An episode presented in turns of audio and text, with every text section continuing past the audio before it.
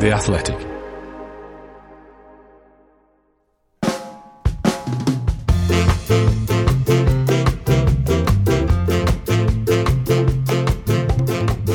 Hello, welcome to 1874, a podcast all about Aston Villa Football Club on The Athletic. I'm Dan Bardell, joined as ever by The Athletic's Aston Villa writer, Greg Evans. And Greg, what kind of mood have you woken up in this morning? yeah, morning, Dan. Um, well, I'm fresher than I usually am after a game because I wasn't at Bramall Lane. Um, missed the last couple of games, so so like the rest of the supporters, I've been watching on telly for the last couple of couple of games, and yeah, not not great really. I was a little bit surprised at Villa's performance, a bit surprised at the the result, and yeah, kind of feel a bit feel a little bit flat because I was mm. I was hyping up a a, a run into the a, a, push towards those European places, but it just looks like it might come. Villa might fall short now, mightn't they? Yeah, I'm, I'm not sure if I overreacted, underreacted last night, but we'll get into it shortly. I'm sure. I mean, let's try and delay it a little bit. So let's talk about the the offer the Athletic have got going right now. So you can subscribe for a special price of three ninety nine a month for six months. That's forty percent off the full price of a subscription. So you'll enjoy great analysis and all the in depth features from all the very best football writers around, including our very own Greg Evans. And you'll also get ad free versions of all our podcasts. So let's let's try and pull in some some new subscribers subscribers, Greg. Anything juicy coming up? yeah, there's a couple of there's a few things in the pipeline. Um, and a nice interview with Brad Friedel, obviously Villa's oh, nice. oldest oldest ever player, wasn't it? Forty years and four days, I think. Probably should know yeah. that, considering I've just interviewed him. Um, yeah, that'll be out on Friday. Really interesting and quite topical at the moment, isn't it? Because we keep see we keep seeing his 15 clean sheets record uh, highlighted as Emi Martinez edges closer towards toppling that. So yeah, it was really good to catch up with him. He's he's a football agent now and currently living in Miami. So um, yeah, I'm, I'm sure the Villa fans will enjoy reading that one. Well, I've already learned something because I thought he was a, a, coach. So you've, you've already given me some new information by saying that he's a football agent. And, and we've got top three Villa keepers of, of, my time supporting the club coming up later in the show as well. So we'll see whether Brad Friedel can edge his way into my top three. Very, very prestigious. I'm, I'm sure he'll be waiting with bated breath to find out whether he's made the cut. Greg, let's get into it then. I come away from, from most defeats being able to look at the bigger picture and being very happy with where Villa are, just accepting that they're going to be inconsistent. We're not this top six club. Look how far we've come over the last 12 months. But I found it very difficult to do that last night. I just, it was such a disappointing de- defeat to, to, to not be able to break down 10 men, bottom of the league, sitting on 11 points for, for half an hour. I just felt it was a really poor result and a, a bit of a clueless performance in many ways. Well, yeah. To be honest, I, I pretty much echo everything you've just said there. You know, I, I went, I went I was watching the game expecting Villa to do the job. Um, I thought it would probably be, you know, 1 0 or a 2 0 win. Um, Villa, haven't, Villa haven't scored many goals lately. They, they don't concede, as we all know.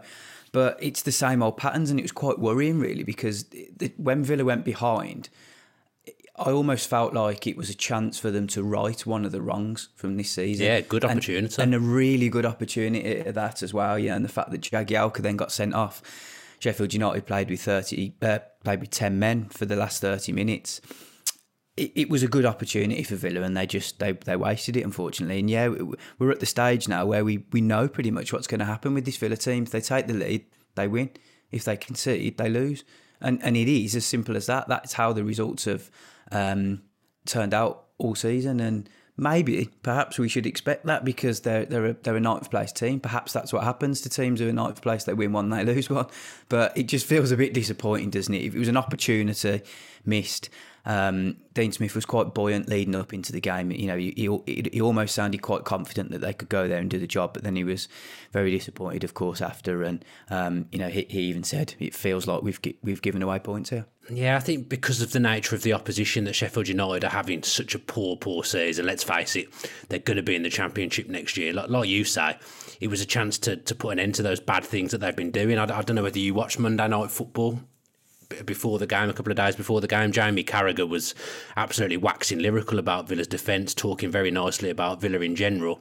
But he said, every time we get that chance to do back to backs and pull ourselves in the in the top six, top four discussion, we shoot ourselves in the foot and, and get a bad result. And it's just, it is the inconsistency that's going to kill Villa, and it's still going to be a great season, whatever whatever happens, because it's an improvement on the last campaign. But this is the season where there's an opportunity to go and do something special. I think McGinn said that in one of his post matches recently. And if that, they keep pulling off bad results after good results, it ain't going to happen. Certainly, you know, you mentioned John McGinn there. I, remember interviewing him just uh, just around about the Christmas period, I think, and he, you know, he was saying the same then. He said, "Look, you know, we're, we're not going to say we want we want or expect to get into Europe, but privately, some of us feel like we're capable of doing that." And you look back to that Christmas period, the turn of the year, um, Villa were in a great position, and and I think, you know, I actually felt I actually thought they could go and kick on because the way they were playing, but maybe we just have to be a little bit real and, and think that you know it's only Villa's second season back in the Premier League that that it's been what 10 11 12 years of of transformation and you know decline whatever you want to call it that they're they're in a bit of a, they were in a state of flux for so long. Um, but now you know it, it's gradual process uh, progress for me. I think that staying up last year was key a mid-table finish this season, if that's where Villa do end up, is great. But then the pressure then does become on next season because if you if if you're a team that's constantly wanting to improve and the owners of Villa want that, then next year you do need to go and kick on and you do need to be in that eighth position consistently trying to get into the top six. So the pressure will be on Villa next season for me. For for, for right now, I think that. I kind of expected these results at the start of the season. I expected Villa to be probably further down than where they are now. So um, I actually still think it's a good achievement where they are. But at the same time, they've shown so many times this season what a good side that they can be, which is what makes the defeats even harder to take. Because if you look at the Sheffield United game last night, for example, I mean, you know, we, we might not be sitting here talking about this if Bertrand Traore put that shot away, which he should have, or John McGinn when he usually scores from close range like that. There were a couple of missed opportunities, and, and you've got Ollie Watkins, he hits the bar.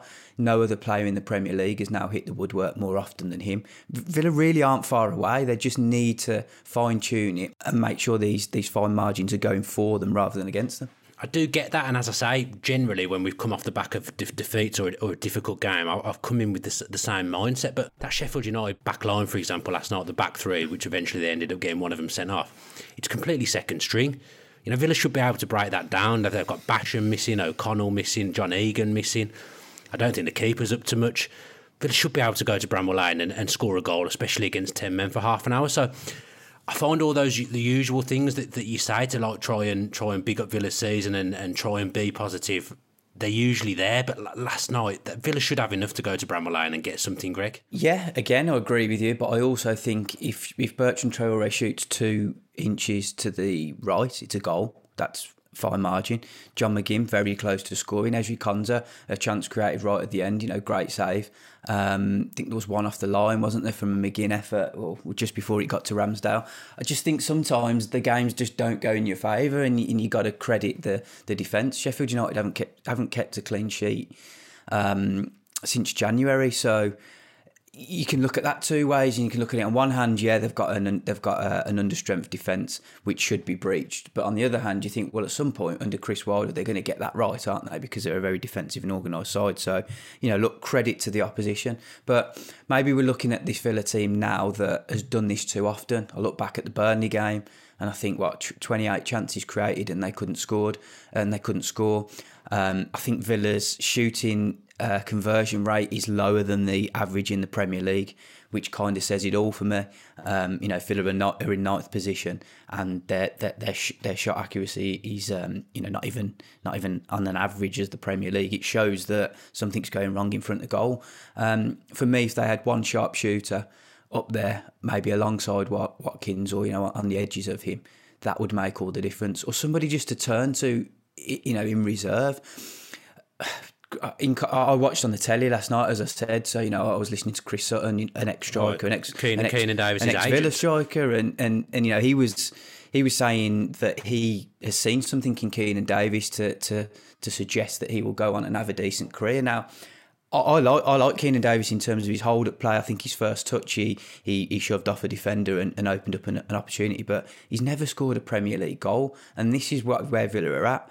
They're they're ninth in the Premier League with supporters hoping that they can get into the um, European positions, but they're bringing on a striker who's never scored a goal in the Premier League, and they're relying on another striker who's the only one in the Premier League to have played every single minute of every single game. So they're, they're just still a little bit short in terms of their squad. Yeah, it's a, it's a tough ask for Keinan, to be fair. He comes on with, with 10 minutes left. I always think if anyone's coming on with 10 minutes left, you're not going to see anything. The, the subs perhaps arrived a little bit later last night. I'd have actually liked to have seen some, some changes at, at half time, to, to be perfectly honest. But the worrying thing for me is our tactic last night seemed to be just, just swinging in crosses. I, th- I think I read somewhere, I don't know whether it's correct, that we'd put 40 crosses into the box last night or 44 crosses 44. into the box. And, and only six were successful. but surely that was playing into Sheffield United's hands with a, with a big a big back back three or or it was four at the back at the end of the game because they had ten men.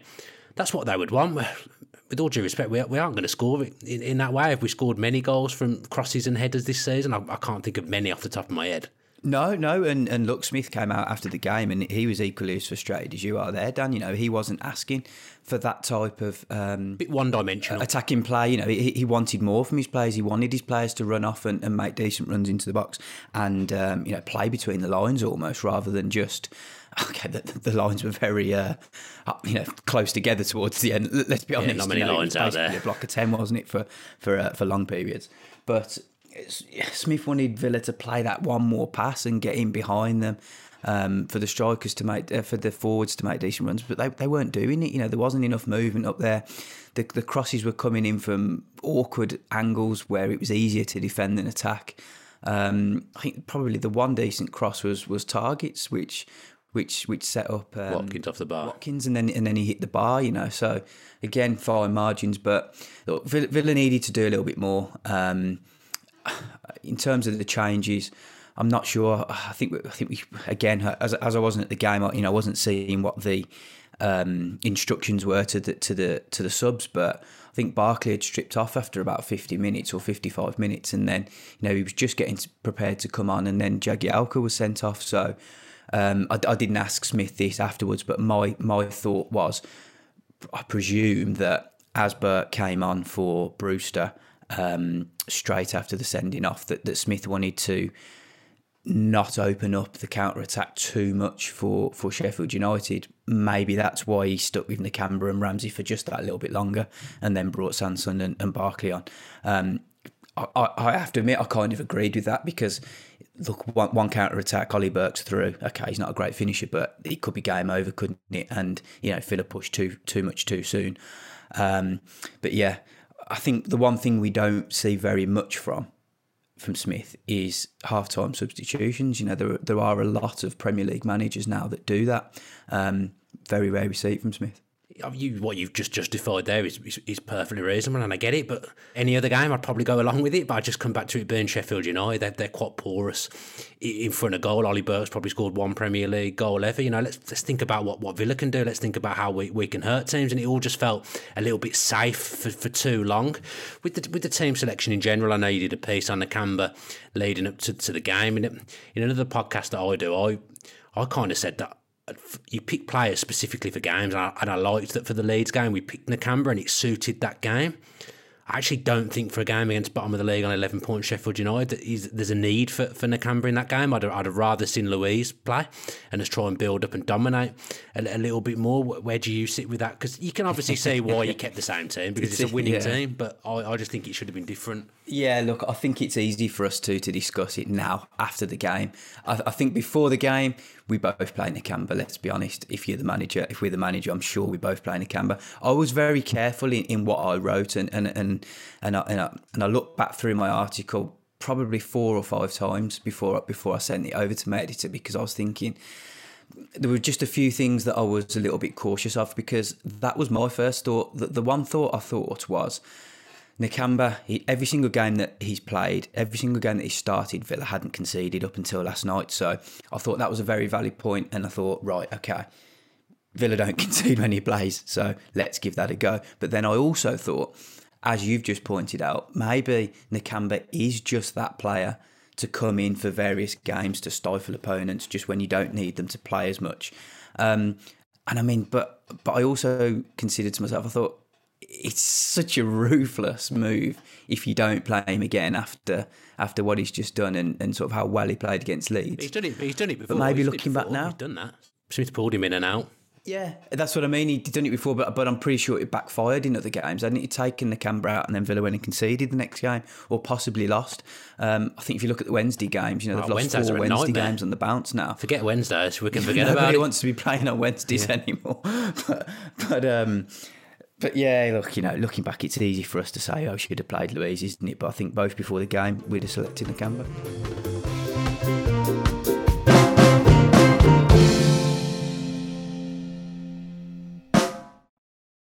Looking for an assist with your credit card but can't get a hold of anyone? Well, luckily, with 24 7 US based live customer service from Discover, everyone has the option to talk to a real person anytime, day or night. Yep, you heard it right. You can talk to a real human in customer service anytime. Sounds like a real game changer, if you ask me. Make the right call and get the service you deserve with Discover. Limitations apply. See terms at discover.com slash credit card.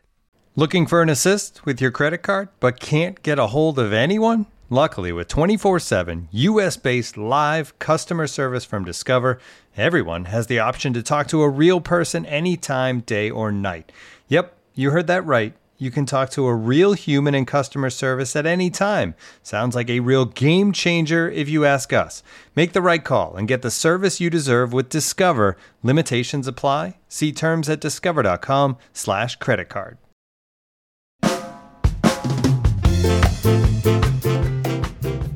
Wednesdays on BT Sport. I hope there's not too many of them coming up because we, we just can't seem to do it. When, when we, we- those two things, those two factors are, are tied together, it just doesn't seem to happen for, for, for the club. Barkley's now not played two in a row as well. You probably think he, he will end up coming back in on Saturday against Wolves now. What do you think about that? Because Villa fans wanted it. It was funny actually because Villa fans wanted him out the team, and then suddenly last night all over social media when we were losing, it was like get Barkley on. Let, us bring Barkley, Barkley on. on. Yeah, get Barkley players always become better when they're not playing. Oh, it's always the way, isn't it? Look, you know, I've been covering the club for twelve years, and and you know, Libor Kozak was the classic case when Please. when Kozak wasn't when he wasn't playing. It was oh, but Kozak's coming back soon. He's the saviour. And uh, Andre Green, I think, was another one, and.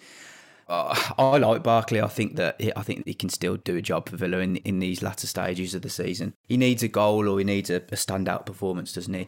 W- wouldn't surprise me if he if he played against um, Wolves. I expect to maybe. I mean, ma- maybe McGinn needs a rest as well, or maybe he needs to be pulled out the phone line just for a game. Seems like that'll never happen. other- To be honest, that's happened with No, everyone else, but it won't yeah. happen with McGinn. I don't think. Yeah, yeah. I my point with McGinn is that if I was the manager, I'd always be wary of pulling him out because he's always capable of just having that blockbuster performance, and you just you don't want it to be the un, you know potential on the game that you've pulled him out from. So maybe that's why Smith keeps with him because I, I can understand that logic, but I could see Villa going back to their. Um, you know the, the, the side with Luiz, Yeah, and, and Barkley in the midfield against Wolves. I, th- I think that looks like a nice fit against against Wolves. But um, let's see. I mean, you know, is it maybe time for for Trezeguet to come in instead of El or Traore? I don't know. Um, what do you think of that, John? I actually thought El Ghazi was decent last night. I thought he was trying to make stuff happen. It, was very difficult out there, kind of again running into cul-de-sacs a little bit. But I thought he was the one, if anything, that was going to make something happen. It was obviously him that got Jagielka sent off by, by going on that run and nearly putting himself through on goal. I just thought if anyone was going to do anything last night, it was El Ghazi, and I'd worry that if you t- you take him out again, you're absolutely just flooring his confidence. He just seems to have got it back. And then you're just flooring him again, and you never know when you're going to need him again. And you want him to come back if he does come out the same fire on all cylinders, but I don't think that happens with him. I thought he was un- unlucky last night. He was one of the few that I thought I thought him, Konsa, and Mings, they were the three that, that stood out for me as having having positive games. Yeah, I think that's a valid point. Yeah, you know, El Ghazi wasn't long ago, was it, that he was sitting in the corner flag watching watching the team play. Um, you know, wh- while he couldn't even get in the match day squad. I remember that game against Stoke, and he misfired badly, and then couldn't couldn't get in the squad for the games thereafter. Um, was gradually eased back in as a substitute. Obviously, had his game against Wolves where he come on and, and scored, and then had that purple patch through through December. Um, Yeah, look, got the goal against Leeds, didn't he? And I thought he was all right last night, so maybe I'd, I'd stick with him. Traore frustrated me a bit last night. I mean, it, it, we're at that situation with a game where he does something absolutely magical, but then just can't quite put the finishing touch on the end um, with, with, the chance. And then in the second half, I felt like he just tried a few too many fancy flicks and, and a few too many um, you know, clever movements when the, the, the, simple, easy pass was on or, or needed to release the ball quicker.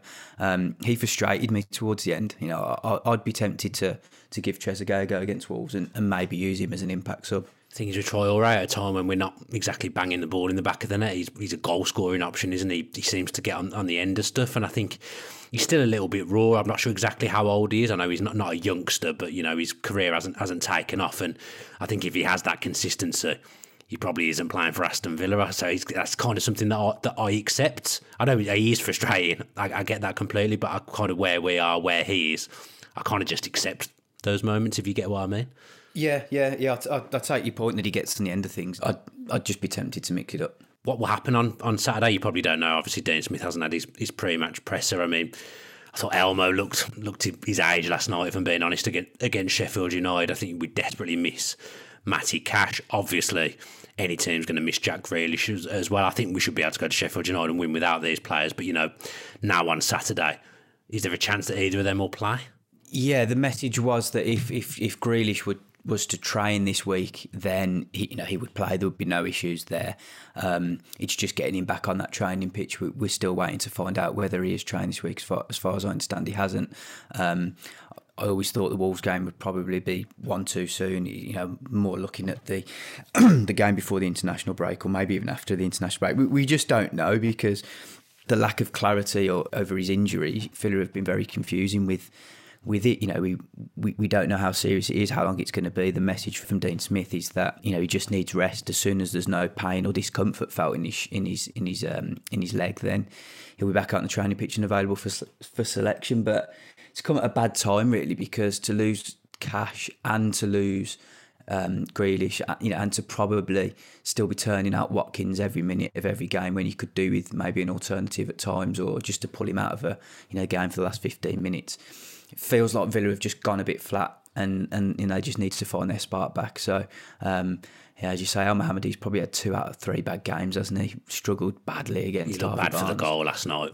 I thought. And the goal, yeah, you know, he just, I think he expected the ball to go out, didn't he? And just, you know, miss, missed McGoldrick running in off the back. So, um, yeah, difficult one for Villa, but you know, it, it's a, it's a, it's a situation that they wouldn't have envisaged, you know, Cash getting injured, but um, Elmohamady's out of contract, isn't he, in the summer?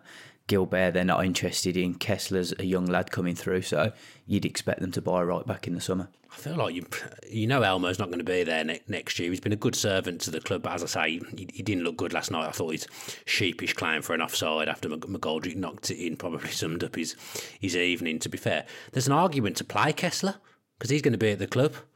If you're not playing someone against bottom, of, I know I've said this about 50 times in this podcast. If you're not playing these people against bottom of the league, Sheffield United on 11 points, then you're kind of never going to play him. Like, would would he have given us something last night a bit different going forward? We don't know, do we? Because we, we don't know how good or how much he needs to develop still because we haven't seen him in that environment. He's never had a loan spell no. down, so you know I, I think that not all players do though.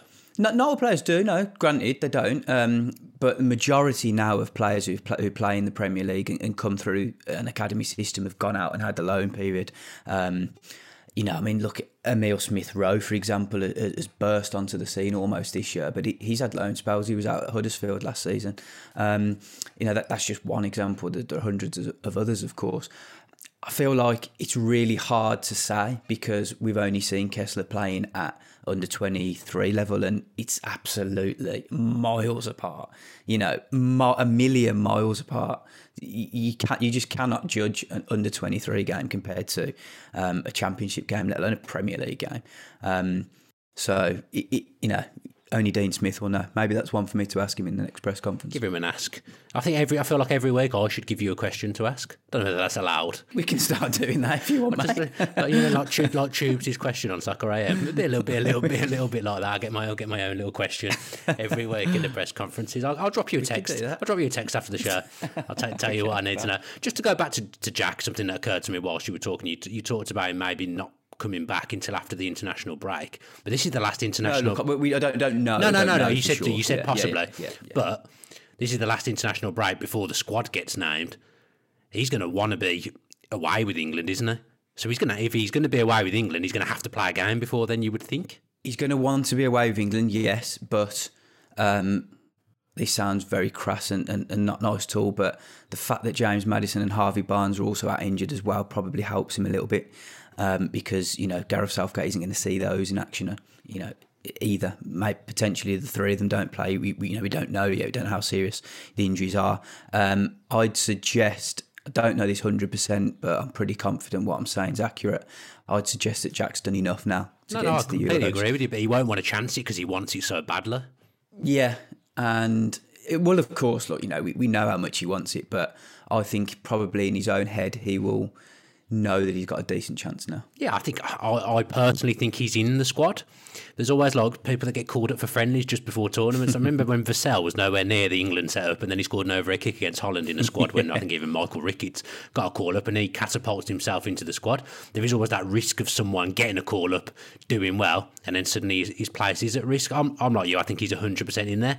I think knowing how much he wants it and knowing how Jack Grealish feels about England, I just think there's no way he doesn't he doesn't go away with the squad at the end of the end of March. So I think he's going to have to be back and play a game before then. Yeah, you, That's opinion you'd- based. Of course, it'd like that. Yeah, and then I mean, you know, there might be a situation where you never know that that, that you know they, they don't risk him if he's if he's got a slight injury. Maybe they don't. Maybe he doesn't even go in in that respect anyway.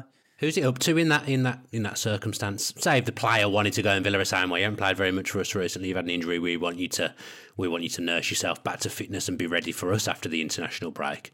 What would happen? I'm not saying that is going to happen, but what Uh, Look, would I think privately they, they they would all have you know various agreements in place and, and conversations. Uh, There's a duty of care there for Jack Grealish from Aston Villa, I think, because of the fact that you know Villa have rolled him out a lot in recent years, and, he, and he's played through various injuries in the past. So, um, you know, Villa, Villa, Villa want to look after him as well. They they want him to achieve his his own aims and ambitions as, as well as the club succeeding as well. But look, Villa pay him, so Villa are the ones that own him.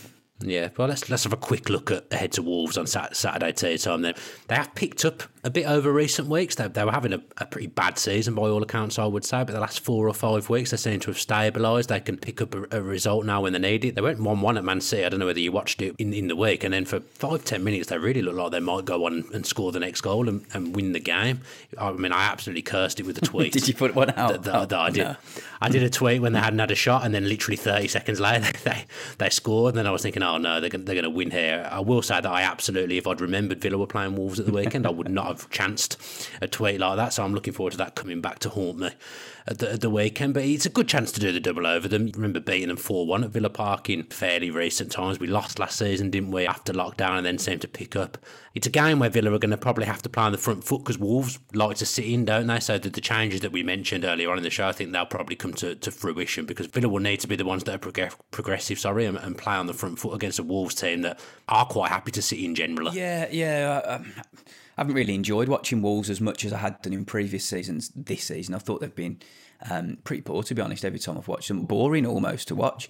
Um, I find them a bit yeah, boring. yeah, yeah. I mean, look, you know, I think I think I think we discussed Wolves at, at some point in one of the other podcasts. It's, it's difficult for them having lost Jota, having lost Jimenez, um, uh, and, and having lost Matt Doherty as well. You know, those are three real key players for them. So they're in a bit of a transition period as well. You know, they've, they've brought players in. Some of the youngsters haven't really, you know, kicked on as, as much as maybe Nuno would have liked.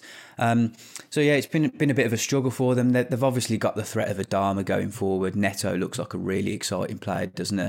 Um, those are the two that Villa are going to have to watch. Um, but if they if they can keep them quiet, I, I'm quite confident Villa can go and do a job against them. Yeah, it could be Traore against Elmo on uh, on Saturday, which I think it would be a, a little bit of concern. I think he's still got zero goals Yeah, and zero yeah. assists. I think we did a podcast earlier on in the season with, with Tim Spiers, the Wolves athletic writer, and he was talking then about zero goals, zero assists, and I was quite concerned that he'd break his duck against Villa, and then three months on, still on still on those those stats. So that is That's a worry. right. Yeah, zero goals, zero assists. I think it's 50 litres of oil on his arms. Is it something like that? Yeah, he's got a lot of oil going on. uh, look, you know, they'll have to keep him quiet. The f- you mentioned El- Elmo there. I think teams typically tend to double up on on Adama Traore anyway, don't they? So the, the onus will be on. No, you're right. You, you, you, your Trezeguet shout might be spot on yeah, there. that could work, or, or Douglas Luiz back in there, or, or Nakamba, you know, just just act, um, giving that extra bit, you know, shield, and and, and, and then obviously um, Konsa dip coming over as well. So I, am I'm quite confident Villa can, can handle them. I mean, I feel defensively they've been quite strong this season, and look if you can if you can keep Adama Traore, you know, relatively quiet, I think Neto's the more important one to monitor ideally Villa will go one 0 up early, and then we, we know what happens from, from, from it's there. game over then, isn't it? If we if we go one, I mean to be fair, if we go whether we go one 0 up or one 0 down, you might as well turn the TV off at, at that point because you know you know exactly what's going to happen now.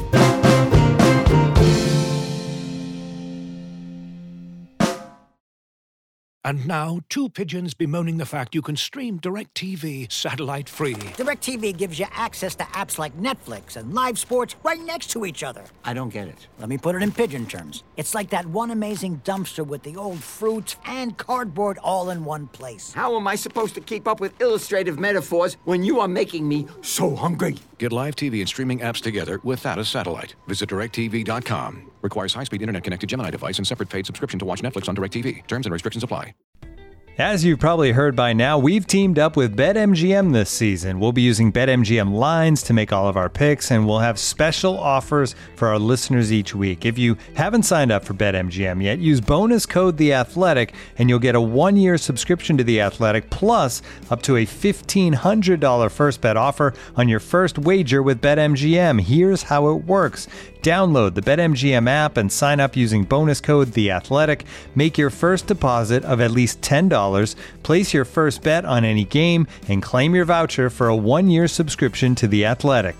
See BetMGM.com for terms. U.S. promotional offers not available in D.C., Mississippi, New York, Nevada, Ontario, or Puerto Rico. Gambling problem? Call 1-800-GAMBLER. Available in the U.S. Call 877-8-HOPE-NY or text HOPE-NY 467-369 in New York. Call 1-800-NEXT-STEP in Arizona. 1-800-327-5050 in Massachusetts. 1-800-BETS-OFF in Iowa. 1-800-270-7117 for confidential help in Michigan. 1-800-981-0023 in Puerto Rico. First bet offer for new customers only in partnership with Kansas Crossing Casino and Hotel. Don't forget, if you haven't signed up for BetMGM yet, use bonus code The Athletic, and you'll get a one-year subscription to The Athletic, plus up to a fifteen hundred dollar first bet offer on your first wager.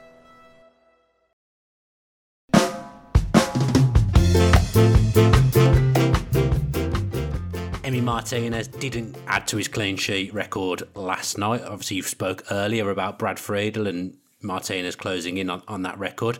You've tasked me this week with picking my top three keepers since I've been going down to Villa Park, so that's around 1992, 1993, and I, I was tempted to put Emi Martinez in. To be honest, I'm not, I'm not going to lie. He was he was very close to making a cut, but I thought I'll wait till he breaks that clean sheet record before he makes it into my all-time top three. So, do you want to know it, Greg? Yeah, go on. Back to front. Three, three, two, one. Yeah, I've gone. I've gone Friedel as number three. I'm glad I've done the interview with him already. He'd be happy with that top three. I did realise there wasn't loads to choose from in the end. I thought I thought there'd be more. The Villa have had some not very good goalkeepers over the recent times in particular. But yeah, Friedel in at number three was very good under the Martin O'Neill team for, for a couple of seasons. I think he broke some form of consecutive appearances record, didn't he? Whilst he was whilst he was at Villa in his in his first season, yeah, in yeah, the Premier th- League. th- so 310 con- consecutive appearances on the bounce. Sorry if I'm ruining your piece there, but yeah, just remember him breaking that record. He was just a, a consistent goalkeeper for for a top six side. Don't remember him doing anything massively spectacular, but he was just always solid organised his defence well, and I, just thought he was a, a, good goalkeeper for Villa, so he was in in at three. Number two, I think you're probably going to disagree with this one, if I, if I'm being honest. It's David James. I've gone for. Mm, I just Jamer. really liked him. I like Jamer.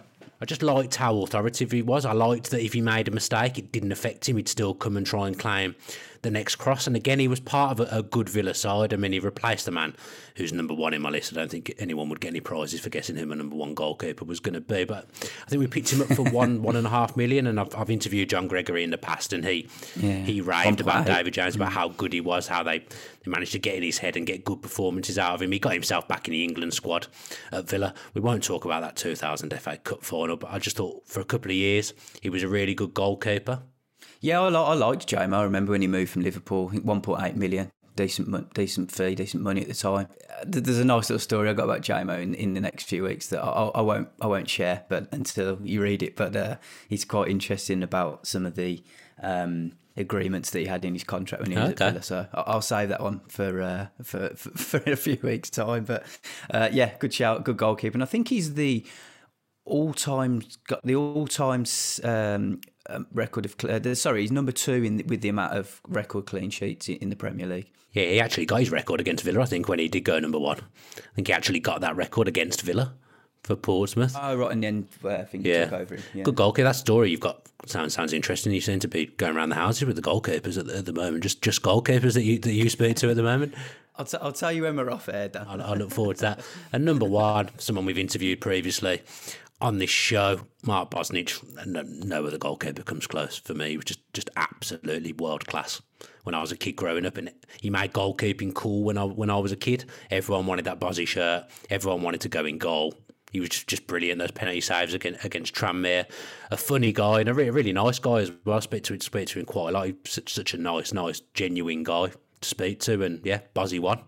Yeah, good shout. We, we like Bozzy, don't we, at the Athletic? Yeah, yeah. I mean, if you told me when I was a kid that I'd be chatting to to, to Mark Bosnich in my later life, I'd have been absolutely made up. So that, that's something for me to take away personally because I really enjoy talking to him. Anyone you would have had in there? Um, no, probably. I mean, look, Martinez, I like Martinez, but as you, as you rightly pointed out, maybe a little bit too soon. I think Sorensen was decent for a bit, wasn't he? You know, to be fair, quite, quite like Sorensen. Harshly um, treated by Martin O'Neill. He just one day decided to take him from number one goalkeeper to number three, and that they had a bit of a falling yeah, out, didn't they? Yeah, but um, but yeah, the ones that you that you mentioned, uh, I, would probably have three ahead of James, to be honest.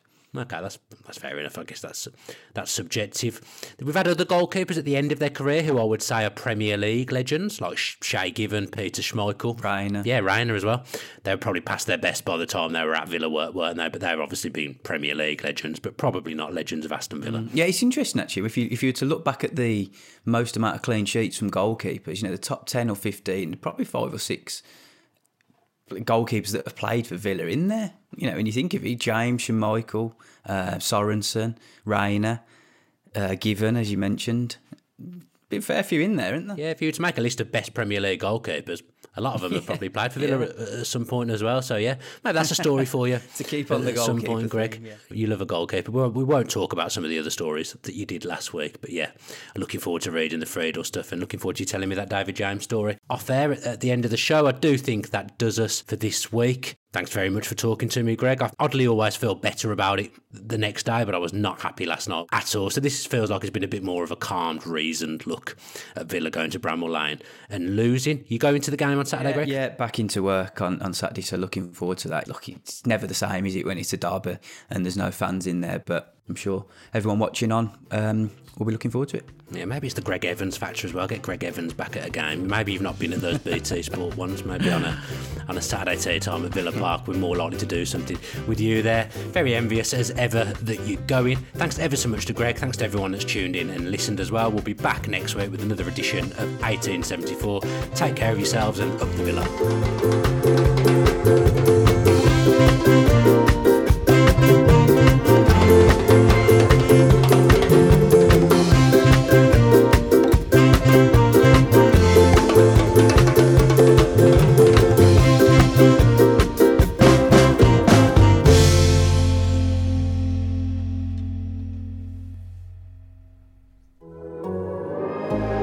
Athletic.